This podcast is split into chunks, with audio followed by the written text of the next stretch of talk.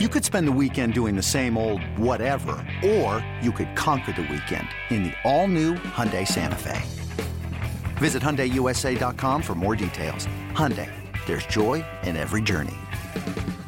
This episode is brought to you by Progressive Insurance. Whether you love true crime or comedy, celebrity interviews or news, you call the shots on what's in your podcast queue. And guess what? Now you can call them on your auto insurance too with the Name Your Price tool from Progressive. It works just the way it sounds. You tell Progressive how much you want to pay for car insurance, and they'll show you coverage options that fit your budget. Get your quote today at progressive.com to join the over 28 million drivers who trust Progressive. Progressive Casualty Insurance Company and Affiliates. Price and coverage match limited by state Long. Cheeseheads. Cheeseheads. Get on your feet. It's Curd and law. Hosted by Sparky Fifer and Ryan Horvath.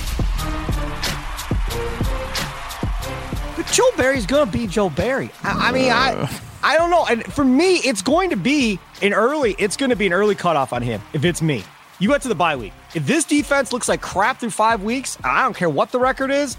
We're moving on, and somebody within the defensive staff gets promoted, or we hire somebody from outside, some old dude can come in and kind of coach the rest of the season on defense. I can't let him have a crappy defense three quarters of the year like they did last year before he finally figured it out. It's got to be a shorter leash this year for Joe Barry, I think. I would agree with that, except that if that happens, if it is a short leash and he's gone after week four, then the Packers really screwed this up because everybody everybody is saying Joe Barry could be, could, you know, replacing him might be the key to unlocking that defense.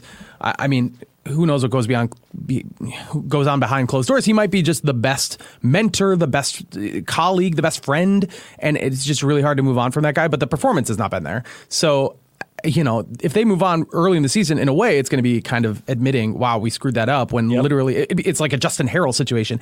Everybody and their brother is saying one thing, you do the other, and it's like, yeah, it didn't work out. And you can tell right away. So, um, so I, part of me even hopes that that does not happen because that would be frustrating to know that they could have been a couple steps ahead of where they are now and they chose uh, an alternate path. I don't think that's going to happen. This this franchise doesn't make willy nilly decisions very often, so I think that we'll probably see him all year. It was an offseason littered with talented defensive coaches. It was- it was. littered. There were great defensive coaches all over the place you could have had to pick from.